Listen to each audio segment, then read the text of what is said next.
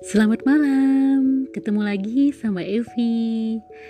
Hari ini tanggal 12 Maret 2020 dan sekarang sudah pukul 22.00.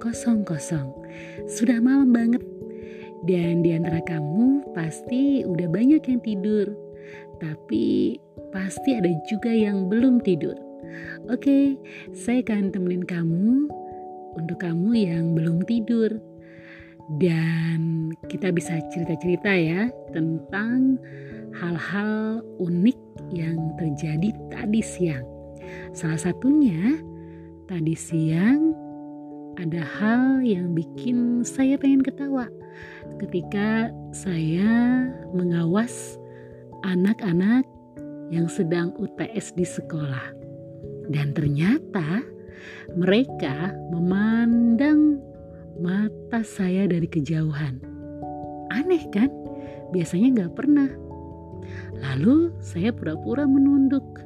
Beberapa menit kemudian saya angkat kepala, kepala saya, lalu saya lihat mereka. Dan ternyata mereka sibuk menunduk sambil menggeser-geserkan kertas jawaban ujiannya. Lalu saya berdiri dan bicara, Hmm, saya tahu. Karena saya dulu pelajar, pasti di antara kalian ada yang nyontek. Nah, ternyata siswa putih abu itu langsung kaget. Ya, pasti mereka nyontek.